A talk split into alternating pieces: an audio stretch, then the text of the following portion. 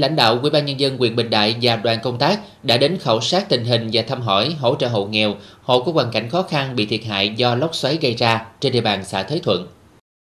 Lãnh đạo Quỹ ban nhân dân quyện đã ân cần thăm hỏi động viên và tặng quà chia sẻ khó khăn thiệt hại với hai hộ nghèo khó khăn có nhà bị tốc mái hoàn toàn do lốc xoáy, mong các hộ sớm khắc phục thiệt hại, vượt qua khó khăn ổn định cuộc sống đồng thời yêu cầu lãnh đạo địa phương tập trung quy động lực lượng khẩn trương giúp các hộ dân bị thiệt hại khắc phục hậu quả và kịp thời thực hiện các chính sách hỗ trợ theo quy định. Tích cực vận động các nhà hảo tâm đóng góp giúp đỡ các gia đình ổn định cuộc sống, đảm bảo an toàn trong mùa mưa bão.